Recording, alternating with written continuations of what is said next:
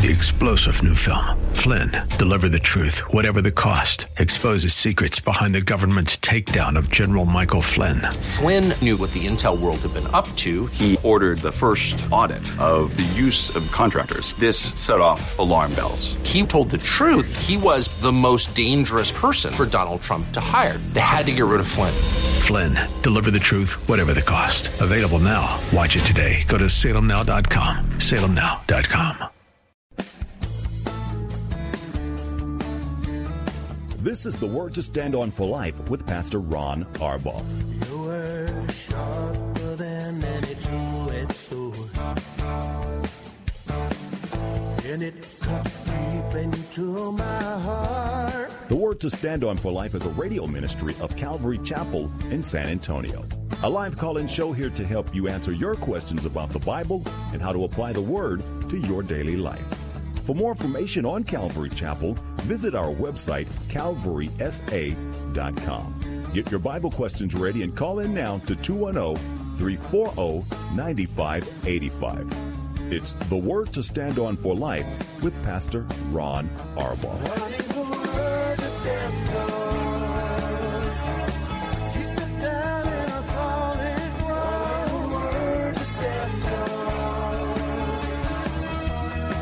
Welcome to a brand new week. I'm Pastor Ron Arbaugh from Calvary Chapel in San Antonio, Texas, and you're listening to the Word to Stand On for Life, a radio program dedicated to taking your phone calls and answering your questions about the Bible, questions about how to deal with the problems in your life according to the Word of God. We'll do the best we can because we want you to know. 340-9585 is our number for your live calls and questions. 340-9585. You can also call toll free at 877-630-KSLR. Numerically, that's 630-5757. You can email questions to us by emailing questions at calvarysa.com. Uh, you can also send them in via our free mobile app, the Calvary Chapel mobile app. Uh, if you are driving in your car, the safest way to call is to use the KSLR mobile app. Just push the call now button and you will be connected directly to our wonderful producer at the studio at KSLR. Uh, we love your live calls. We got a lot of good questions, but the questions from the callers always take precedence. Uh, so that's the way we'll go. We'll get to those questions in just a moment. A couple of things. I want to send a special um, sort of shout out of love to May Cruzado, wishing her a happy birthday. That's Pastor Ken's wife. She's been on the radio program, filling in for me and Paula uh, from time to time uh, with Pastor Ken. And today is her birthday, and I am blessed that God sent you into our lives. So thank you, May, and God bless. Uh, also tonight, because it's Monday, uh, ladies, our Sweet Summer Devotion series continues. Uh, Lisa Stevens will be uh, sharing her heart tonight. Um, it'll be interesting to see what God puts on her heart. This is one of the shyest women I've ever known. Uh, and she has just sort of blossomed. She's still shy, but not like she used to be. And I'm anxious to hear what she has to say. I'll have to wait till tomorrow when I, I, I listen to it online. But uh, tonight at 7 o'clock, uh, all of that's going on. In addition, Pastor Ken will be teaching the men in our men's Bible study. Uh, and Pastor Nellie will be teaching our high school age youth uh, in the high school Bible study. All of that at 7. Childcare, of course, is provided. We've got great fun and programs for your kids as well. So get here early. We're always crowded on the Sweet Summer Devotions, but you will be blessed. If you can't get here, you can watch it live stream at calvarysa.com. Well, we're kind of settling down from vacation. Lots and lots of people were at church again yesterday. So uh, I hope you had a great day at church. We did. We finished Romans chapter 6. And for me personally, now I, I get involved, of course, with the messages. But for me personally, it was just such a wonderful message in terms of, of this is what God wants for us. And this is the way he wants us to live. And, and um, um, I, I really enjoyed it. Next week we start, or this week actually now, we start in Romans chapter 7. Wherever you went to church, I pray that people got saved. With everyone who does, we're one step closer to Jesus coming back for his church. And that can't be fast enough for me. And I'm sure it can't be fast enough for Lisa Stevens. Come quickly, Lord Jesus. Okay, one more time, 340-9585 for your live calls and questions. Let me go to some of the questions that have been sent in. The first one is from our email inbox from Anonymous, uh, and he or she says, uh, as a ministry leader, I'm assuming he, how should you handle a type of situation with someone who comes to the group who is starting gossip and division. Uh, there was an incident where I had to correct this person in private and now has started gossiping to others about this. Anonymous gossip, and I say this to our church all the time, I think is the prevailing sin inside the Christian church. We should never say anything bad about somebody unless we're saying it to them. And then we should only say it in love. Now, I think there's two problems with gossip, and then I'll get more directly to your question. I think the first problem is that uh, gossipers always find an audience. You know, somebody who was gossiping didn't have anybody to talk to, then it wouldn't matter what they were saying or thinking about people. It would matter between them and their relationship with the Lord, but but nobody would be affected. I think we have to train our people in church and in these ministry situations that you described not to listen to gossip. The moment somebody starts to gossip, saying anything unkind, the intent to harm, I don't care whether it's true or not. If somebody is unwilling to say something to someone's face and they're trying to say you, you ought to say, you know, excuse me, I, I don't really want to listen to this. I'm I'm here to serve the Lord. I'm here to listen for the voice of God. So that's what we ought to do. We need to train the audience for gossip to walk away and how pleasing to the Lord they would be in that process. In your particular situation, as a leader of the ministry, obviously you have to handle it. You handled it right, where you had to correct this person in private. But if she started gossiping to, or he or she has started gossiping to others about uh, your personal conversation, then you need to take two or three others with you and go and say it all over again. Look, I, I, I talked to you about gossip. You were spreading stories. You were spreading lies. You were spreading un, uh, harsh things, and and you need to stop. But you keep doing it. But now I'm the object of your gossip. So I brought two other witnesses with me, and we're here in love. We want to correct you, but but want to correct you is because we want you to be able to walk in the fullness that God has for you. And because, as I said, gossip is the prevailing sin in the church, we get so used to not only gossiping, but listening to the gossip, that most of the time we no longer even consider it. So you have to deal with it. Bill says, Matthew 18, take you, you went in private, you've done that, but you have to act more quickly than normally, I would say, in a Matthew 18 situation, because there are other people now who are being hurt as this person spreads gossip. So now take a couple of witnesses with you, sit down with her in love, or him in love. I, I, I'm not assuming it's a woman, but sit down in love and explain the damage that's being done. Explain how it's broken the Lord's heart. One of the things that I say to people, Anonymous, is this. I say, how would you ever explain face to face with Jesus why you spoke badly of someone he loved, someone for whom he died? You handled it right, but now you've got to take the extra step because the gossip has to stop. Gossip will destroy the fruitfulness of a ministry. Um, where there's gossip, there's no spirit of God. There's no power of God. So it's one of those things that has to be handled gently in love, but it has to be handled directly. And too often, uh, anonymous, we we don't um, think of directly and lovingly in the same sentence, but that's exactly what it is. So that's how we do it. That's how I would do it. Um, I'm sure you didn't mean this, but this is what people are hearing. And give this person an out, the opportunity to say, you know what, I'm sorry, you're right. And then finally this, pray for this person. Pray for him, pray for her. That the Lord would open their heart to the damage that's being done. And most of the damage, incidentally, is being done in this person's relationship with the Lord. So that's the best I can do on that. Those are always difficult things. 340-9585 for your live calls and questions. Here's an anonymous uh, question from our email uh, inbox. Uh, hi, Pastor Ron. I have a friend who is in a relationship with a man who is now her roommate. Uh-oh, that's my insert here. Uh, they say there is nothing going on, and in all actuality, they have carried on with their lives. They are pursuing relationships and maintain that they are strictly friends. She asked if this is okay with God. She says she's no longer attracted to this person. She's newly saved. Her old boyfriend, roommate, is not. What are your thoughts? My thoughts, Anonymous, are to tell her to find another roommate, one who believes in Jesus. She has been involved physically with this man, and now she says she's no longer attracted to him. She's fooling herself. Uh, it always gives the enemy an opportunity to, to step in and and uh, destroy. Uh, so she needs to distance herself from this person completely. Now, I'm not really big on the keep away from all appearance of evil. We all have dalliances with the appearance of evil. Um, it's just not healthy for two people who have been sexually active to live together and pretend they're not or they're not going to be again. It just doesn't happen. Whenever somebody comes to me and says, well, we live together, but I know I'm not supposed to have sex, so we're not having sex. You know, you're sharing intimate things.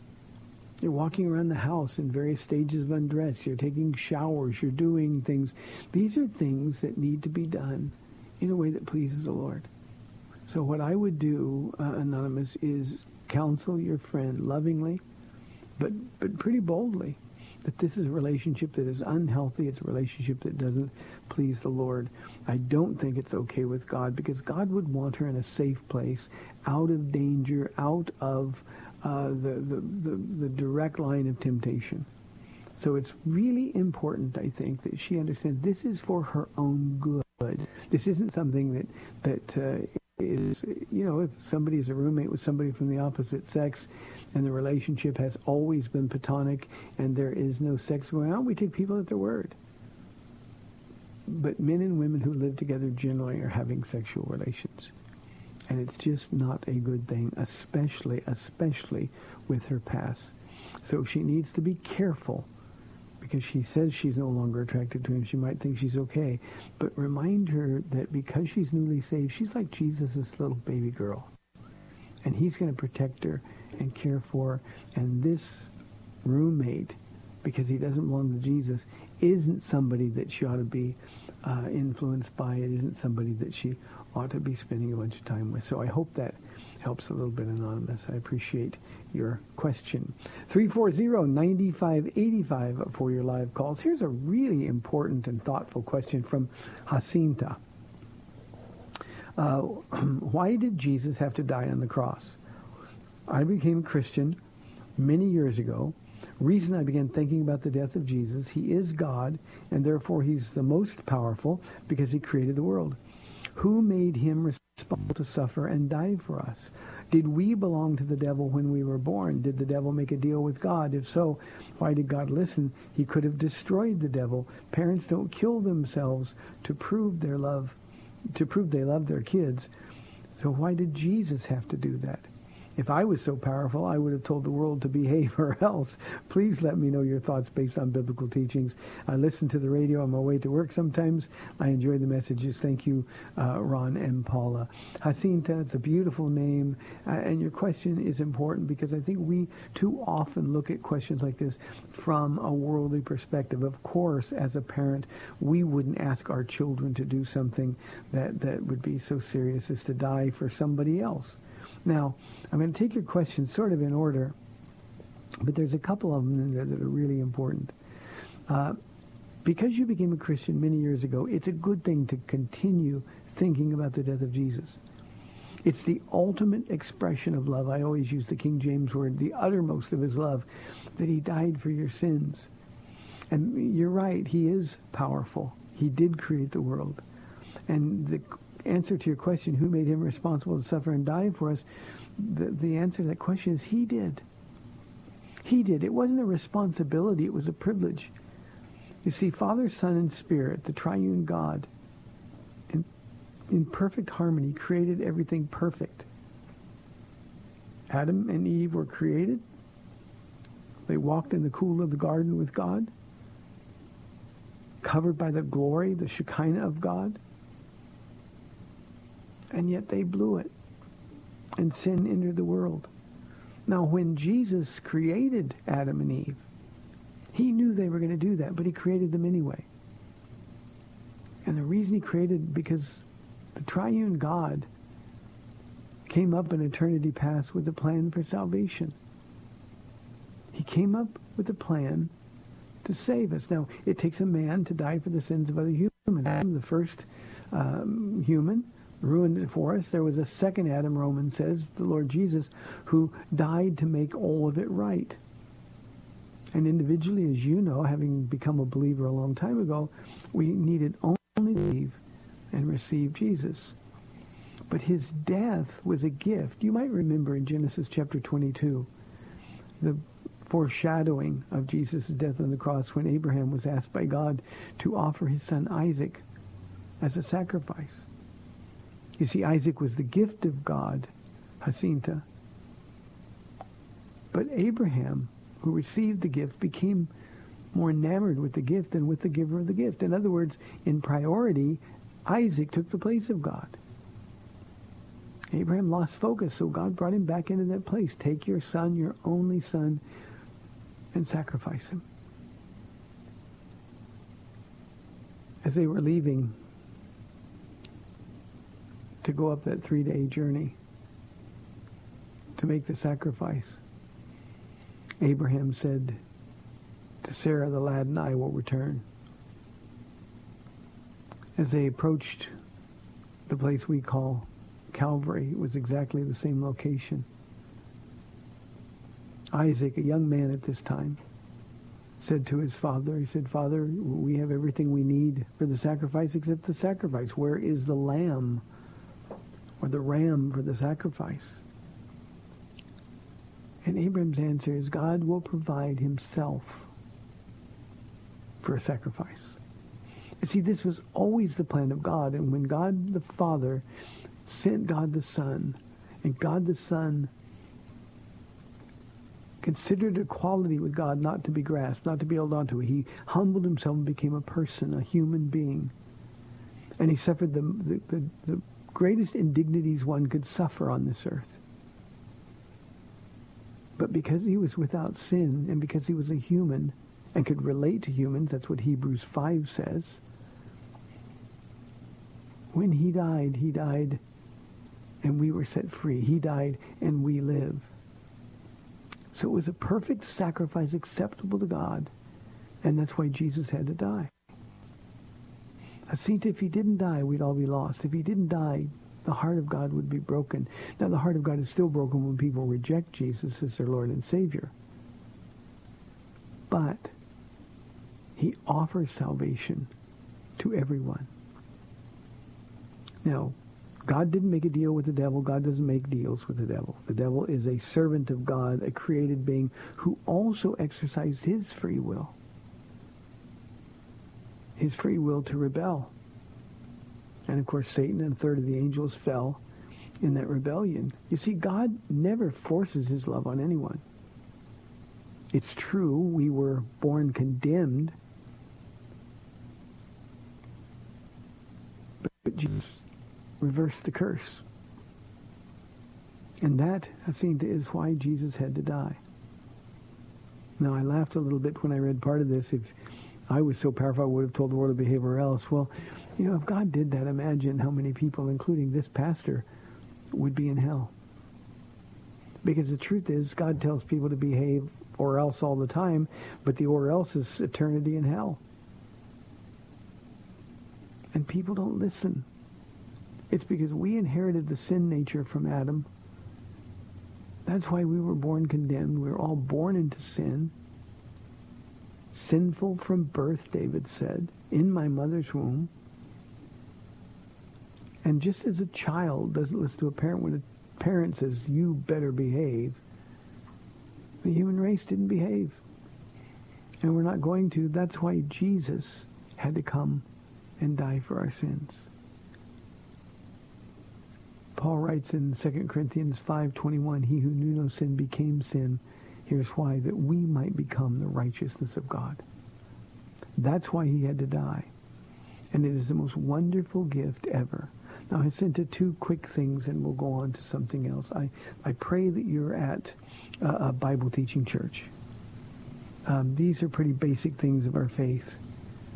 And you should know every time you come to the table of the Lord, you're celebrating his death, remembering it until he comes again for us. It's very important. Secondly, remember, as I mentioned at the very beginning, to keep thinking about the death of Jesus. Because that's the way he expressed how much he loved you, how special you were. And it's almost like God from heaven saying, I can't imagine heaven without you, Jacinta. So here's the gift of life that comes at the greatest cost in the history of the world. The cost of my son's life. So that's the answer. I hope it makes sense to you, Jacinta. God bless you. I appreciate it very, very much. 340-95. Let's go to Victor calling from San Antonio on line one. Victor, thanks for holding. You're on the air. Yes, sir, Pastor Ron. Thanks for taking my call. Uh, I have a question. I was wondering if uh, you uh, could recommend a resource on the subject of uh, hermeneutics, and also I I, uh, I believe I heard you say that you did uh, put on your somewhere on your website a list of books that you recommended on different subjects that it's important for uh, the believers to know. And uh, I'll uh, I'll hang up. I'm not I'm not sure where it is on that website. I looked on it briefly. I'm not very good on the computer, but I'm learning. But if you would, I'll, I'll hang up and I'll listen to your answer on the radio. Thanks a lot, Mr. Pastor Ron. Thank you. Thank you, Victor. God bless you. And I'll, I'll be a couple minutes to get this question, so I'll take another question, and then Victor, I'll come back to this. I'm having uh, my my research guy here. I, I'm not a computer person either. Very, I don't see well enough. So uh, he's going to the website. We do have a list of, of recommended materials and resources uh, to read. Uh, the last time I looked, it was pretty easy to find. If I can find it, anybody can. But but uh, on the other side of the break, Victor, I will make sure I can exactly how to get there, and those are really really great resources. Um, books on hermeneutics, you have to be really careful. Now, hermeneutics, for those who don't know, is the science of Bible interpretation. It's there's there's a, a method to it, a consistency to it. Uh, it's actually hermeneutics is for any kind of of uh, piece of literature, but we're talking the Bible here, and it's really important. Now, uh, I don't normally recommend this guy's stuff, um, so um, be be take it with a grain of salt and probably don't read a bunch of other stuff that he has but but his book on hermeneutics was excellent it's david Hocking, h-o-c-k-i-n-g um, i read it when I was in Bible college. Uh, he is a man that I know, so um, um, that's a book that I can recommend heartily. Uh, the other books on hermeneutics that you can find, and the problem with them is they come from a perspective where they're trying to fit their uh, interpretation of the Bible um, around the hermeneutic instead of reading the Bible and, and seeing exactly what that is. But uh, hermeneutics matters a lot. David Hocking, uh, H-O-C-K-I-N-G, you can Google him and uh, resources available, available for sale. Uh, and uh, his book on hermeneutics is a really, really good one. So we'll, uh, we'll do that. And Victor, on the other side of the break, I'll get you uh, the exact how-to on our website. 340-9585. Let's go to Bastrop and talk with Aaron on line one. Aaron, thanks for calling. You're on the air.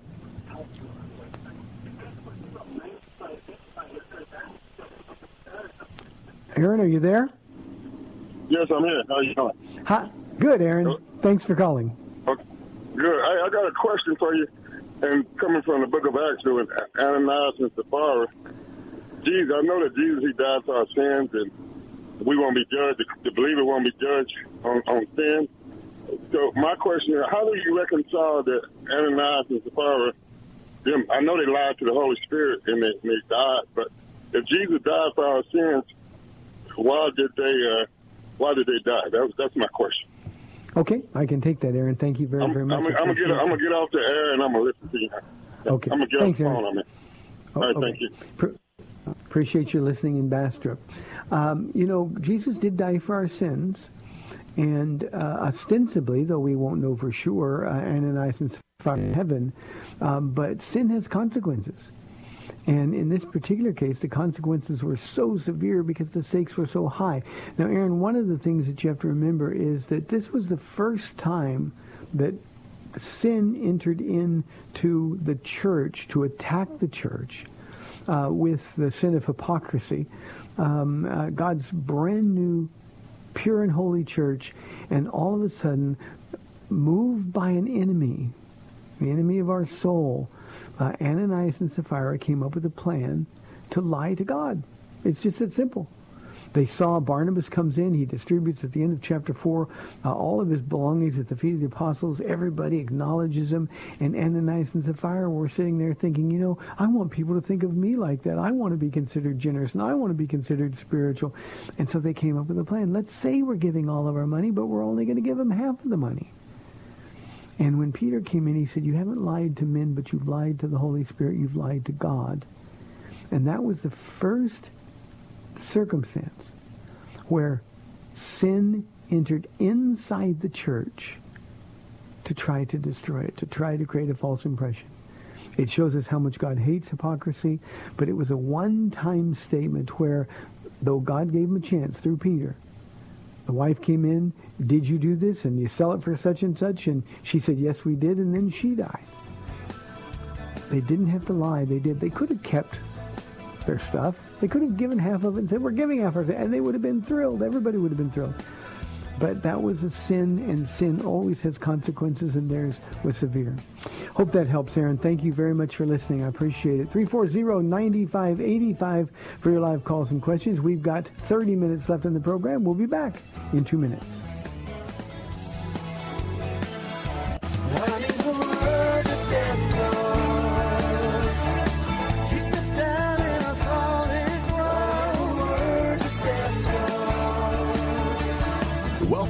To the Word to Stand On for Life. We're taking your calls at 340-9585 or toll free 877-630 KSLR. Now, here's Pastor Ron Arbaugh. Welcome back to the second half of the Monday edition of the program, 340-9585 or toll free 877-630-KSLR for your live calls and questions. Victor, I've got the information. Also, it came to uh, mind and heart uh, another really, really good book on hermeneutics. Uh, it is a book called How to Read the Bible for All It's Worth.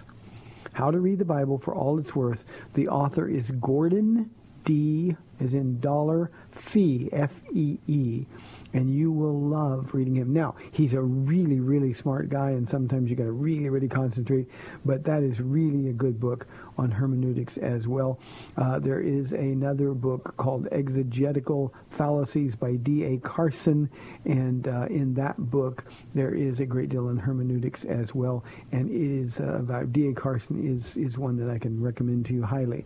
Now, with regard to the book list that I uh, uh, give out, uh, I'm sorry that it's not quite as prominent on our website as it once was, but right now the people are working feverishly behind the scenes to make it more prominently uh, uh, available. Uh, and, and maybe by tomorrow or the next day that will be done. But right now, go to the calvarysa.com website, go all the way to the bottom page. At the very bottom, you'll see three categories, about, media, and ministries. And under media, go down to resources. Hit resources, and that's where you'll be able to find it. Okay? Appreciate it very, very much. Thank you uh, for your patience. 340-9585 for your live calls and questions.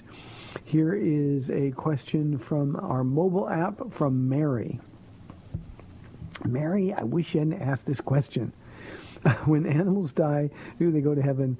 If not, where in the Bible does it say that? Now, Mary, every time I answer this question, people get upset, but believe me, it's not my fault. I didn't make these decisions. I'm a dog person, so I love my dog. He's with if if there was ever a dog who was saved, it's my dog. However, and when animals die, they do not go to heaven. Having said that, I want you to understand that there's nothing in heaven that we will lack. Our lives won't be somehow richer in heaven if our animals are there. So know when animals die, they do not go to heaven. Heaven is a place for God's family. Not your family or my family, but for God's family.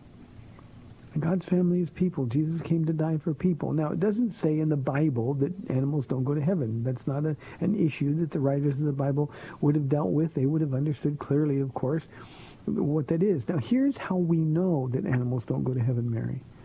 They don't go to heaven because only man, Adam and Eve, were created in the image of God. Now, the image of God doesn't look like him. But the image of God means basically two things. You know, we get all these sort of syrupy um, comments from time to time from people. Well, you know, uh, these people were created in the image of God, and just because you don't like the way they live their lives, um, they're created in the image of God. They're going to be in heaven too. No, that's not. We're, we're, we're getting to heaven through Jesus. And being created in the image of God doesn't mean what people like to think it means. Here's what it means. There are two basic things that, that entail being created in the image of God. The first is that we are born and we enter into eternity. We're going to be somewhere forever. Now, eternity with Jesus we call heaven. Eternity separated from Jesus we call hell. But it means that we're going to be eternal. It's not like God can just say, well, you know what, instead of sending them hell, I'm just going to kill them and that's the end of it. No, we're eternal beings. That's the fact of life. So that's the first way that we're created in the image of God. The second meaning to being created in the image of God is this. It means we have a choice. Just like God chose us, we who are humans, created in his image, have the ability to choose. God doesn't force us to love him. So he gives us the choice to love him. And the choice we make will determine where we spend eternity. Now, married dogs and cats and other kinds of animals aren't created in the image of God. They were created for our pleasure. Adam, you'll remember, was given dominion or control over the animal kingdom. And the fall messed all that up. Now, I say that as somebody who, again, I repeat, I loved my dog Moto so much. He was the best dog ever. But I don't need him in heaven because in heaven I'll have Jesus. In heaven I'll have a fullness of relationships with other people that, that we can't even begin to understand. So your animals won't be in heaven, but you will, and Jesus will be there. And I promise you, there will be nothing that you lack. Now, often I get this question from children, and here's what I tell them. I say, you know, your dog or your cat or whatever your pet is, is a gift to you from Jesus.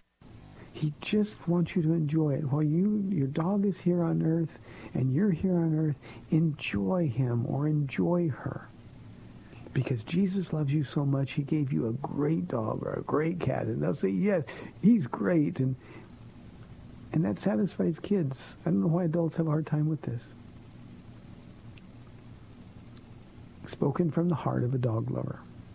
So, Mary, I hope that answers your question. Thank you for listening to the program very, very much. 340-9585. Here is a question from our email inbox from AA. Pastor Ron, glad you are back from vacation and from the sound of you on the radio appearing to be doing well. Uh, prayers are being answered. A, thank you very much for yours. I appreciate it more than you know. Uh, regarding Mark chapter 16, verses 9 through 20, this passage of Scripture doesn't appear in any of the early manuscripts according to my Scofield 1984 NIV Study Bible. That's a great Bible, by the way. If you know where we can get a bunch of those, I would love them. Uh, back to the question. This section contains those passages which describe the handling of snakes deadly poison uh, will not hurt if done in the name of Jesus. My question is why did the interpreters decide to include these verses if they weren't part of the original uh, manuscripts, especially in light of the containing passages which may be part of certain congregations? I'm not sure I understand that. We've all heard stories of people handling snakes while in the spirit, and the snakes, especially rattlers, have been and killed people. Wouldn't it be off if Mark had ended with chapter 16, verse 8? Uh, let me first say that the people that handle snakes don't blame being dumb on Jesus or on the Word of God.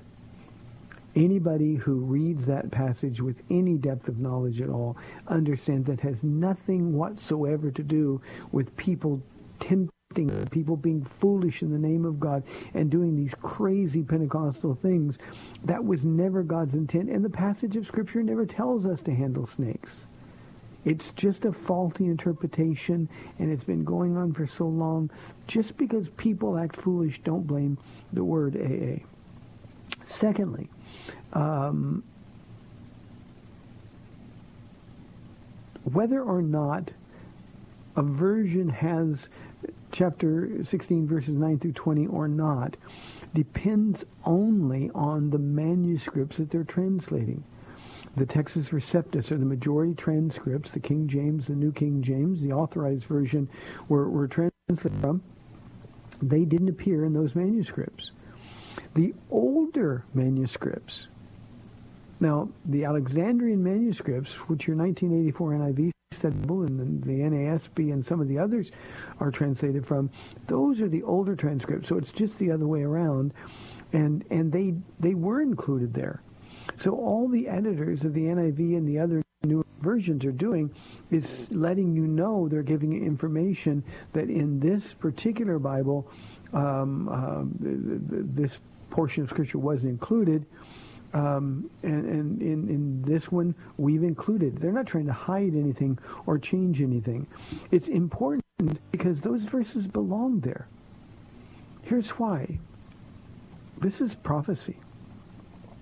The part about the snake, that's the offensive part to most people. Well, we remember in Acts chapter 28, don't we, where the Apostle Paul was bitten by a snake and he shot up in the fire.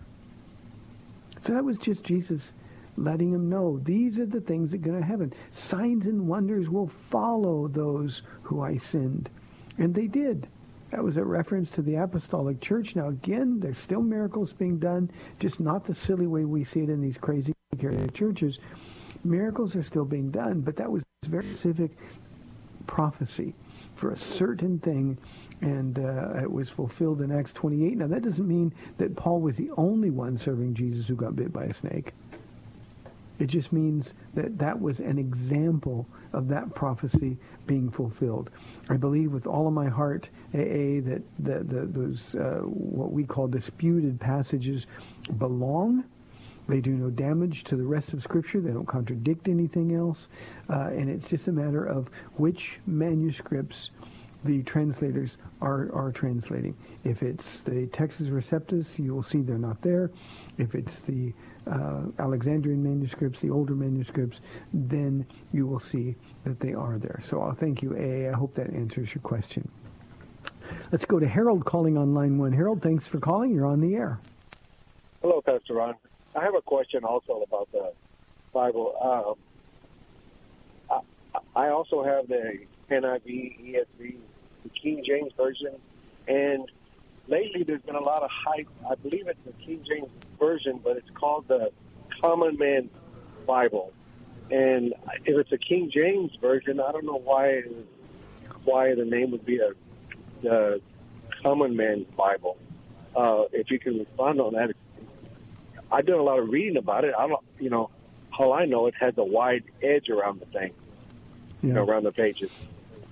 Yeah, That's if, all I got. If I'm, thank you, Harold. I appreciate it. If if All I remember bye-bye. correctly, uh if I remember correctly, and I haven't done a lot of research into the Common Man's Bible, it's just sort of a dumbed down version of the King James, which means it no longer is a King James version of the Bible. So uh, I, it's not something that I would recommend uh, at all. Um, we we've got easier read versions of the Bible. Uh, the New Living Translation is one that I recommend, uh, and the Living Bible. Um, um, with a grain of salt, I recommend that you know in some instances the Living Bible nails the heart of the author so perfectly.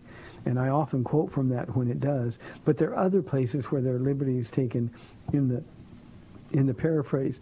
Uh, but the New Living Translation is a little easier to read. Uh, but a Common Man's Bible, um, you, know, Harold, I'm I'm not at all a fan of of uh, targeted audience Bibles. Um, we can all read, we can study, we we have brains, so um, if you're if you're studying out of the 1984 NIV, if you're studying out of the New King James and out of the ESV, those are three magnificent translations of the Bible and you can come to the right conclusion. So just keep studying those and don't worry so much at all about something called the Common Man's Version of the Bible. There's a farmer's Bible, there's a ghetto Bible, there's all kinds of things. It's just publishers trying to sell and make money, and the publishers are not Christian. They are not concerned about keeping the integrity of the Word of God. They're concerned about reaching more audiences. The Bible is the best-selling book in the history of the world uh, by so far it's not even close. The, the point of them continuing to, to weaken it by retranslating it is, is nothing more than an attempt to make money to reach different target audiences and increase their market share even more. So just be real, real careful. Again, uh, from the previous question, if anybody out there can find the 1984 NIV Scofield Study Bible jump on it. It's really a good one. And I, I know I often say I don't like study Bibles, but the Scofield Study Bible has so little commentary in it. It's just really, really a good Bible. Uh, the Thompson Chain Reference is another one that, that I can recommend heartily if uh, if you have uh, a 1984 version of the NIV as well. So Harold, thank you, and I hope that helps a little bit. 340-9585. Here is uh, an email uh, inbox question, another anonymous one. A friend invited us to attend her church vacation Bible school this week, and I registered my kids who are five and three. I arrived earlier than the session ended and toured the church and also attended the closing prayer, which was led by the senior pastor of the church, who I found out was a lady named Chris. Is this grounds enough for my kids not to attend VBS? Uh, yeah, I, I, really believe it, it is. I, you know, probably they're not going to do anything uh, offensive to the kids. Uh, but remember, I've said this many times on this program, Anonymous, that um, if if the pastor of a church is a woman, it's a church that doesn't have a pastor, and it's not a healthy church, and uh, your kids would be exposed uh, probably just to stories and dancing and fun, uh, but it wouldn't be something that you could you could stand solidly and scripturally upon. Um, uh, by the way, our Vacation Bible School, Calvary, we call it Calvary Kids Bible School, starts Monday, a week from today, uh, and and your kids can be my guest. In fact, all kids are our guests. We don't charge anything. We never do, but they will have a blast here. And our kids are are like pre-K and up, so um, six years old and up. No, pre-K to sixth. Oh, pre-K to sixth grade. So uh, um, they, they, would have a blast. It, it's really fun, and I promise you, Anonymous, you can trust what they're going to be t- taught in that church. Your kids are going to have a chance to respond to Jesus. It is an amazing thing to watch here at Calvary Chapel of San Antonio, and and what churches are doing with Vacation Bible School in large is really, really a blessing. You know, on Thursday, Paula will tell you probably if we talk about VBS, she's already practicing her dance routines and stuff because she likes to get involved but it was Jesus loves me this I know because the Bible told me so uh, that she learned at a VBS that never left her heart never left her heart so I hope that helps anonymous just in case you're interested uh, our VBS the hours are Monday through Friday from 9 a.m. until noon so thank you very, very much. 340-9585. Let's go to Daniel calling on line one. Daniel, thanks for calling. You're on the air. Hey, Ron. I wanted to ask you a question. I was looking at uh, Hebrews 11 where it talks about the people of faith, and it says that they were justified because of their faith. Um, like, for example, the, the prostitute, uh, during the that allowed the I guess she allowed the spies to come in. Mm-hmm. Uh, uh, well, my question is, so the Bible says that faith, like Abraham was justified because of his faith. It says he believed God, and so God credited to him as righteousness. Mm-hmm. So I, so I want to fast forward that all the way down to Jesus, because the Bible says we have, if we, you know, we have faith, you know, in in Jesus, you know that. So is it basically the, justification part hasn't changed, right? It's is it so? Is it faith in God, or God is now calling us to have faith in Jesus? to be Yes. justified. Or I don't know if you understand my question, but I guess I'm trying to ask how is it different than than now? Because you know, for example, the the prostitute she was justified because of her faith, you know, and then there's- there's many other examples of people that were uh, justified because of their faith. It didn't Mm-hmm. necessarily say that they had faith in Jesus, you know. So I'm Yeah. wondering, you know, going back till now, you know, is it that God justifies us because we have faith in Him, or Yes. is it strictly in Jesus? Or I, I know He's the same person, but I, I don't know. Yeah. Maybe you can speak on that. I got it. And I'll take I got it. Thank you. Thank you, Daniel. Thank you. Appreciate it. Uh, you know, it's interesting. John says, in the beginning was the Word, and the Word was with God, and the Word was God. And go down to verse 14 in John chapter 1 it says, and the Word tabernacled or dwelt among us. The idea there is before Jesus came, remember, people are only accountable with what they do, with what they know. So in the beginning, before Jesus came, before he was murdered, before he was risen from the dead, people believed in the Word of God. Abraham believed God's promise, and it was credited to him as righteousness. And everybody that you see in Hebrews chapter 11, those Old Testament saints, you know, they, they didn't know. They, they, they died without having received the promise. Jesus hadn't come yet, but they believed in the promises of Jesus. So they wouldn't have known the name Jesus Christ of Nazareth, not at all. But they believed God's word, and it was credited to them as righteousness. Now, for us, on this side of the cross, Daniel, uh, we also believe in the living word of God. In the beginning was the word, it's Jesus. So now we believe we have more information, and faith is credited to us uh, in exactly the same way. We're justified because we believe in the living word. So before the cross, they believed in the word of God and promises. Uh, after the cross, post-resurrection, we believe in what we know historically happened, and it's the living word of God, and our faith is in Jesus. So it's the same belief, it's the same focus of faith, but we have more information than they did. So they believed God, and their sins were wiped away. And that's why they went to a place called paradise. You can read about it in Luke chapter 16. And in Luke chapter 16, uh, we know that that's where Abraham's bosom was. And in, in that particular instance, uh, Jesus, after his death, uh, went down to that place and let captives free uh, to, to be with him in heaven. So very, very important. One other thought about uh, Rahab, because people ask about Rahab a lot. Um, that means you can lie and get to heaven? No. Um, Rahab ought to encourage all of us. Rahab is in Hebrews 11. She's in heaven because she believed. She had faith. She lied because she had weak faith. And that means when our faith is when we mess up, it doesn't cancel out believing God's word. She did the best she could with what she. Should she lied? Nobody should ever lie. But sometimes we do. Rahab's lie paled in comparison to her faith, a faith that saved lives. So, Daniel, thank you very much. I hope that answers your question. Um, 340-9585. We're about five minutes into the program here. Here is five minutes left in the program, rather.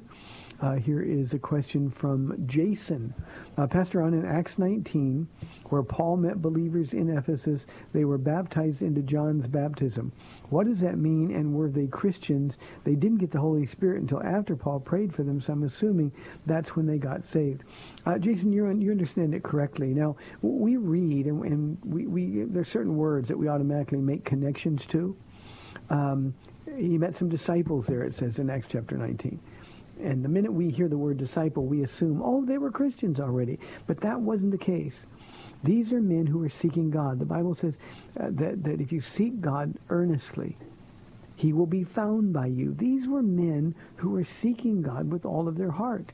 They were followers of the Baptist, they were baptized into John's baptism, which is a baptism of repentance, but it was incomplete knowledge, incomplete information to be saved. So when Paul, talking to them, understood there was something missing from their story, he said, have you been baptized in the Holy Spirit? And their response, we didn't even know there was such a thing as the Holy Spirit. So Paul told them the rest of the story. And then he prayed for them, laid hands on them, and then they were filled with the Holy Spirit, and that's when they began to prophesy. That, Dan, Jason, is when they became believers. So you've got it right. We just have to be careful when we look incorrectly at a passage. Because they were disciples, it means they were the disciples of John the Baptist. And we don't have to worry about, well, what would happen if they never would have run into Paul? God is a rewarder of those who diligently seek him. This was a divine appointment. And that divine appointment uh, began a great, great, great work of God. Um, and Paul started the church. He was there for over three years, almost three and a half years. And um, what a great work it was. It's one of the churches you will remember that Jesus wrote one of his seven letters to. In fact, the first of his seven letters was written to the church at Ephesus. So uh, they got saved when Paul prayed for them because they believed in the one John pointed to. That's the information that Paul gave them in greater detail. So, um, Jason, thank you very much for the question. Okay, we are time-wise inside two minutes. Let me see if I can find a quick question. Uh, yeah, let me do a no, I'll do this one tomorrow. That's too much. Um, Jennifer, I, I talked about this one briefly, so I can do this quickly. Uh, Jennifer says, why did God ask Abraham to kill his son? Um, he asked, it was a test. Every man given a trust by God must prove faithful. 1 Corinthians 4 2 says, Abraham in the Old Testament was no exception. Abraham um, became enamored with the gift of God. All of us would be. But he did so at the exclusion of his devotion to God. In other words, in terms of priority, Isaac became more valuable to Abraham than God did. And God was simply giving him the opportunity to sort of rearrange his priorities. This was a test. God never intended, uh, Jennifer, for uh, Abraham to kill his son. It wasn't something that was ever going to happen. But this was a test designed by God to demonstrate where Abraham's true heart was. God always knew, but Abraham needed to know as well. Hey, great show today. Thank you for your questions and thank you for your calls. Uh, I'll be back tomorrow at 4 o'clock, Lord willing. Tonight at 7 o'clock, Sweet Summer Devotions, ladies. Lisa Stevens will be sharing her heart. It's a heart you want to listen to. May the Lord bless you and keep you. Lord willing, I'll be back. See you then. Thanks for spending this time with Calvary Chapel's The Word to Stand On for Life with Pastor Ron Arbaugh. The Word to Stand On for Life is on every weekday afternoon at 4, and Pastor Ron invites you to find out more about Calvary Chapel at calvarysa.com. The Word to Stand On for Life was sponsored by Calvary Chapel of San Antonio.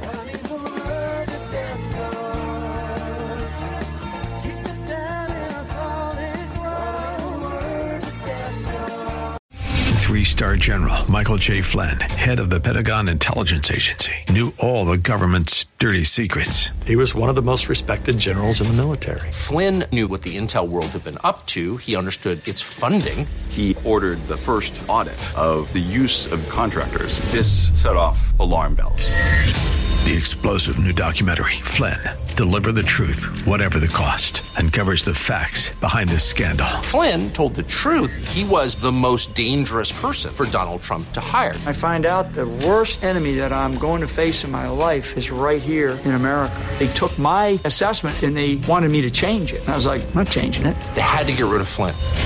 With in depth interviews, archival footage, and never before seen personal records of the man behind the headlines. I just felt like I was drowning. Flynn, deliver the truth, whatever the cost. Available now. Watch it today. Go to salemnow.com. Salemnow.com.